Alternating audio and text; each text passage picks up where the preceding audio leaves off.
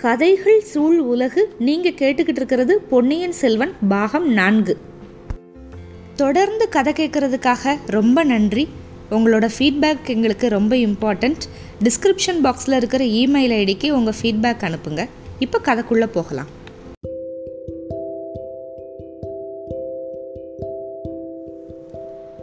பொன்னியின் செல்வன் பாகம் நான்கு அத்தியாயம் முப்பத்து ஆறு. பின்னிரவில். சுந்தர சோழர் வந்து சிரிச்சுக்கிட்டு இருந்தார்ல நந்தினியை பற்றி கேட்டதுமே. அந்த சிரிப்பு சத்தை கேட்டுக்கிட்டு இருக்கிறப்பவே அந்த பெண்மணிகள்லாம் வந்தாங்க. இது முன்னால் மகாராணி வந்தாங்க. அவங்களுக்கு பின்னால் குந்தவை ஒரு பக்கமும் வானதி ஒரு பக்கமும் பிடிச்சு இழிச்சுக்கிட்டு இழுத்துக்கிட்டு வர மந்தாகினியும் அவங்களுக்கு பின்னால் பூங்குழலியும் ஒரு தாதி பெண்ணும். ஊர்வலம் மாதிரி வர்றாங்க. சுந்தர சோழரோட சிரிப்பு வந்து கேட்கவும் அவங்களுக்கு ஒரே குதூகலம் ஆயிடுச்சு மந்தாகினி வந்து ஒரு கணம் நிமிந்து பார்க்குறதும் மறுகணம் குனிஞ்சு தரையை பார்க்குறதுமா இருந்தா. இப்போ மந்தாகினியோட அலங்காரம் வந்து பூரணமாக இருந்துச்சு. குந்தவை பிராட்டி வந்து அலங்கார கலையில் இணையே இல்லாத தேர்ச்சி பெற்றவள் அப்படின்னு சொல்லிட்டு அந்த காலத்தில் அப்படி புகழ் வாய்ந்த ஒரு பெண்மணி. அதுக்காகவே சிற்றரசர்கள் வந்து தங்களோட பெண்களை வந்து இளைய பிராட்டியோட தோழியாக இருக்கிறதுக்கு பழையாறைக்கு அனுப்புறது வழக்கம். இதையெல்லாம் கற்றுக்கணும் அப்படின்னு சொல்லிட்டு. குந்தவை வந்து தன்னோட முழு திறமையையுமே ஊமராணியை அலங்கரிக்கிறதுல காட்டியிருந்தா. அடி உள்ளத்தில் ஏதோ ஒரு உருத்தெரியாத உணர்ச்சி. அதனால மந்தாகினியோட கூந்தலை வந்து என்ன பண்ணியிருந்தானா நந்தினி எப்படி ஆண்டாள் மாதிரியே கொண்ட போட்டிருப்பாலோ அதே மாதிரி ஆண்டாள் கட்டோட அலங்காரம் பண்ணிட்டான் இந்த அலங்காரம் முடிஞ்சதுமே பெண்கள் எல்லாருக்குமே தத்ரூபமாக நந்தினி அங்கே பார்த்த மாதிரியே இருந்துச்சு. காட்டில் அலைஞ்சு திரிஞ்ச ஒரு தேக ஆரோக்கியம் இருக்கிற மாதரசியில் அதனால் வயசானது கூட அவ்வளவா தெரியவே இல்லை. இருபத்தஞ்சு வருஷம் வித்தியாசம் வந்து அவ்வளவா தெரியவே இல்லை. மற்ற பெண்மணிகள் வந்து மந்தாகினி தேவியை கொஞ்சம் பெருமையாகவே கூட்டிகிட்டு வந்தாங்க. ஒவ்வொருத்தருக்கும் ஒவ்வொரு காரணத்தினால பெருமை. இந்த சரித்திரம் நடந்த நாட்களில் வந்து தமிழ்நாட்டில் இருக்கிற பேரரசர்கள் குறுநில மன்னர்கள் இவங்க எல்லாரும் வந்து பலதார விவாகம் அதாவது பல மனைவியரை வந்து கல்யாணம் பண்ணிக்கிறது வந்து ரொம்ப சகஜமாக இருந்துச்சு. ஓயாமல் போர்கள் நடந்த வண்ணம் இருந்துச்சு. அரசியலங்குமாரர்கள் வந்து எப்போ பார்த்தாலும் போர் முனையில் முன்னணியில் இருந்தாங்க. அதனால குலம் வந்து நசிக்காமல் பாதுகாக்கணும் அப்படின்னு சொல்லிட்டு அரச குலத்தவர் அந்த பெண்கள் பலரை வந்து கல்யாணம் பண்ணுறது ஒரு வழக்கம். பட்ட மகிழ்ச்சியாக இருக்கிற ராணி வந்து மற்ற ராணிகள்கிட்ட வந்து பொறாமை அசூயை இல்லாமல் அணைச்சி ஆதரிக்கிறது ஒரு வழக்கம். அது வந்து ரொம்ப சிறந்த குணம் நறுங்குணம் அப்படின்னு கருதப்பட்டுச்சு அந்த காலத்தில். இந்த முறையில் மலையமான் மகள் வந்து ரொம்ப உற்சாகமாக இருந்தா இப்போ. குந்தவைக்கு தன்னோட அலங்கார திறமையை வந்து இவ்வளவு அழகாக காட்ட முடிஞ்சது அப்படின்னு சொல்லிட்டு ஒரு பெருமை. பைத்தியக்கார பிச்சி மாதிரி இருந்தவளை எவ்வளவு அழகாக ஒரு இளம் பெண் மாதிரியில் செஞ்சுட்டா. பூங்குழலிக்கு அவங்க அத்தைக்கு அரண்மனையில் இவ்வளவு ராஜோபசாரங்கள் நடப்பு நடக்குதுல அதை பார்த்து ஒரே சந்தோஷம். ஏன்னா அவ எதிர்பார்த்த மாதிரி இல்லை ராஜகுலத்து பெண்கள்லாம். நேர்மாறாக இருக்காங்க அதனால் வந்து அவளுக்கு ஒரு சந்தோஷம். இப்படி பெருமிதம் பொங்க வந்து அந்த அறைக்குள்ளே எல்லாருமே வந்தாங்கல்ல அந்த ஊர்வலத்தை சக்கரவர்த்தி பார்த்தாரு. பார்த்ததுமே அவரோட சிரிப்பு அப்படியே நின்று போச்சு. மந்தாகினியோட புதிய தோற்றம் வந்து அவருக்கே கொஞ்சம் ஒரு பிரமிப்பாக இருந்துச்சு. நம்ம பார்க்குறது உண்மைதானா அப்படின்னு சந்தேகப்படுற மாதிரி கண்களை வந்து கையினால் கொஞ்சம் நேரம் மூடிக்கிட்டு அதுக்கப்புறம் திறந்து ஊத்து ஊத்து பார்த்தாரு. கொஞ்ச நேரத்துக்கு முன்னால் முதன் மந்திரி சொல்லிக்கிட்டு இருந்த விவரங்கள் எல்லாமே மனசில் பதிஞ்சதில் கொஞ்ச நாளாக நள்ளிரவில் தனக்கு முன்னால் வந்து வருத்திய பெண் உருவத்துக்கும் மந்தாகினியோட உருவத்துக்கும் இருக்கிற ஒற்றுமை வந்து அப்படி கொஞ்சம் கொஞ்சம் அவருக்கு தெரிஞ்சது. கொஞ்சம் வேற்றுமைகள் இருக்கிறதையும் கவனிச்சுக்கிட்டாரு. இதை பற்றின மர்மத்தை வந்து முழுசாக ஆராய்ஞ்சு அதோட உண்மையை வந்து தெரிஞ்சுக்கணும் அப்படிங்கிற ஆசை வந்து அவருக்கும் வந்துருச்சு. ஆனால் மந்தாகினி மேலே அவருக்கு ஒரு வெறுப்பு இருந்துச்சுல அது அப்படியே மாறாமல் இருந்துச்சு. சரி அதை வெளியில் காட்டிக்க வேணாம் அப்படின்னு சொல்லிட்டு தீர்மானம் பண்ணிக்கிட்டாரு. அனிருத்தரை பார்த்து முதன் மந்திரி கொஞ்சம் நேரத்துக்கு முன்னால் உங்களை நான் பைத்தியம்னு சொன்னேன். பிரம்மை பைத்தியம் இது எல்லாமே எனக்கு தான் அப்படின்னு எனக்கு இப்போ தோணுது. இனிமேல் தினந்தோறும் வைத்தியன் என்னை வந்து பார்க்குறது மட்டும் பத்தாது. மாந்திரிகனையை அனுப்பி வைக்க வேண்டியது தான் பழுவூர் இளையராணியை பார்க்க வர்ற மந்திரவாதியை பிடிச்சி அனுப்பி வச்சா கூட பாதகமில்லை அப்படின்னு மெல்லிய குரலில் சொன்னார். அனிருத்தர் மனசில் வந்து ஒரு சி- சின்ன துணுக்கம். ஐயோ அந்த மந்திரவாதிகளில் எவனும் சக்கரவர்த்தியை நெருங்காமல் இருக்கட்டும் அப்படின்னு மனசுக்குள்ளேயே வேண்டிக்கிட்டார். அப்புறம் மன்னர் பெருமை மந்திரவாதி இருக்கு இல்லை வேற மந்திரம்தான் எதுக்கு? ஸ்ரீமன் நாராயணனோட திருநாமத்தை விட சக்தி உள்ள மந்திரம் வேற எதுவுமே இல்லை அப்படின்னாரு. இப்போ குந்தவை பிராட்டி கேட்குறா அப்பா என்ன கூட்டிகிட்டு வர சொன்னீங்களாமே? பழையாறைக்கு போகணும்னு சொன்னீங்களாமே? நாங்கள் எல்லாருமே போகலாமா? அப்படின்னு கேட்டா. ஆனால் சக்கரவர்த்தி வந்து அந்த கேள்விக்கு பதில் சொல்லாமல் முதன் மந்திரியை பார்த்து அனிருத்தரே நான் என் கருத்தை மாற்றிக்கிட்டேன் இந்த பெண்கள் எதனாலேயோ தெரியல உற்சாகமாக இருக்காங்க. வீட்டுக்கு புதிய மருமகள் வந்த மாதிரி ரொம்ப சந்தோஷமாக இருக்காங்க. இந்த சமயத்தில் இவங்களை பிரிக்கிறதுக்கு எனக்கு விருப்பம் இல்லை. நீங்கள் கொஞ்சம் நேரத்துக்கு முன்னால் சொன்னது மாதிரி இவங்க எல்லாரும் சில நாள் இங்கேயே தங்கி இருக்கட்டும் செம்பியன் மாதேவிக்கு உங்கள் மேலே ரொம்ப நம்பிக்கையும் மரியாதையும் இருக்குது அதனால் நீங்களே நேரில் போய் செம்பியன் மாதேவியை கூட்டிகிட்டு வாங்க. உங்களோட சீடனை நாகப்பட்டினத்துக்கு அனுப்புங்க. பெரிய பழுவேட்டரையரும் இளையராணியையும் உடனே கூட்டிட்டு வர ஏற்பாடு செய்ய சொல்லி நான் சின்ன புழுவேட்டரையர்கிட்ட சொல்கிறேன் ஆ அப்படியே செய்யலாம் சக்கரவர்த்தி. ஆனால் எல்லாரும் வந்து சேர்றதுக்கு சில தினங்கள் பிடிக்கும். நேற்று அடித்த புயல் மழை காரணமாக நதி எல்லாத்துலேயும் பூரண பிரவாகம் ஓடிக்கிட்டு இருக்கு. அதனால் பாதகம் இல்லை மந்திரி இவ்வளவு நாள் பொறுத்துட்டோம். இன்னும் கொஞ்ச நாள் பொறுத்திருந்தா நஷ்டம் ஒன்றும் இல்லை.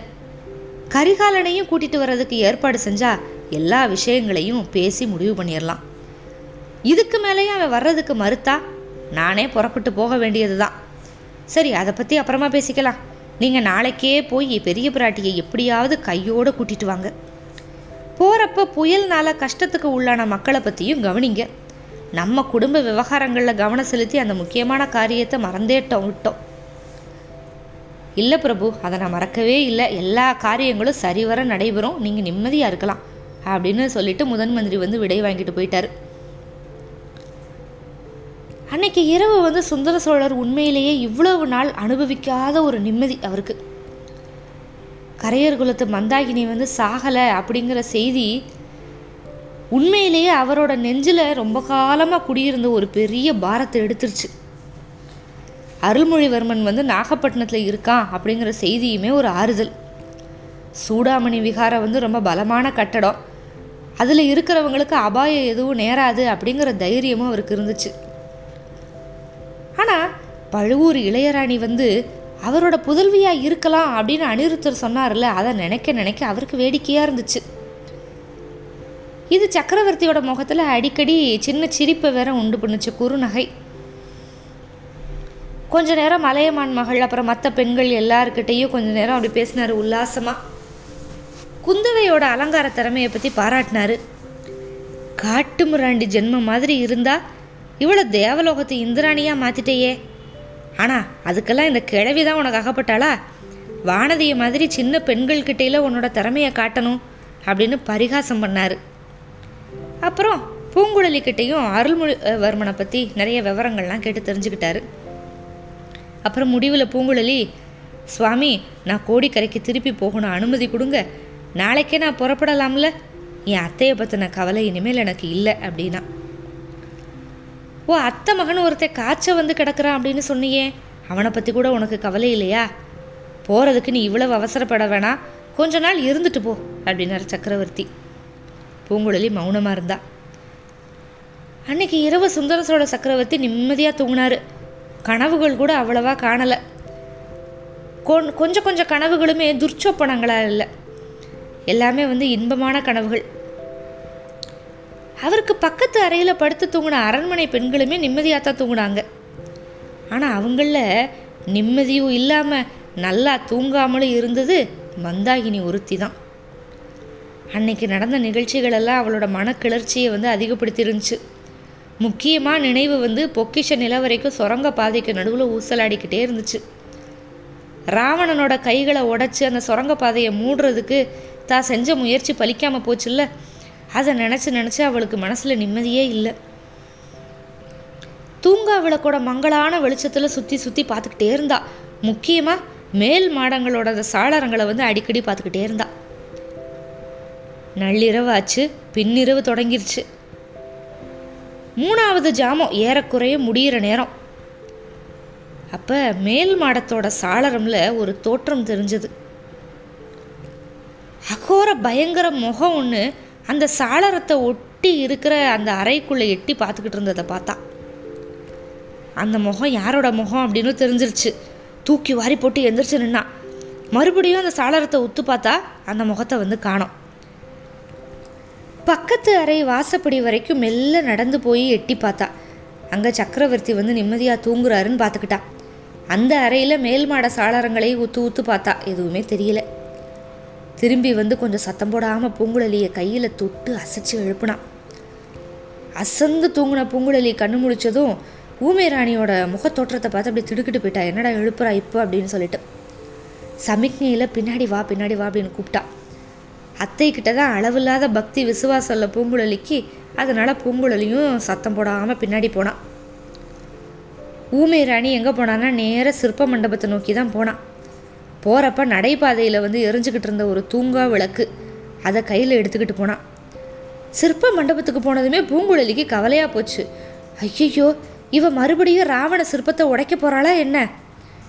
அப்படின்னா அந்த சத்தத்தில் அரண்மனையில் இருக்கிறவங்க எல்லாரும் முடிச்சுக்கிருவாங்களே நம்ம அத்தை பைத்தியக்காரி தான் அப்படிங்கிறது ஊர்ஜிதம்ல ஆயிரும். ஒருவேளை உடைக்க போகிறா அப்படின்னா அதை நம்ம தடுத்து தான் ஆகணும். கத்தியை பலவந்தமாக பிடுங்கியாவது தடுக்கணும். அப்படி நினச்சிக்கிட்டே அத்தைக்கு பின்னால் வேகமாக போனால் சிற்ப மண்டபத்துக்குள்ளே.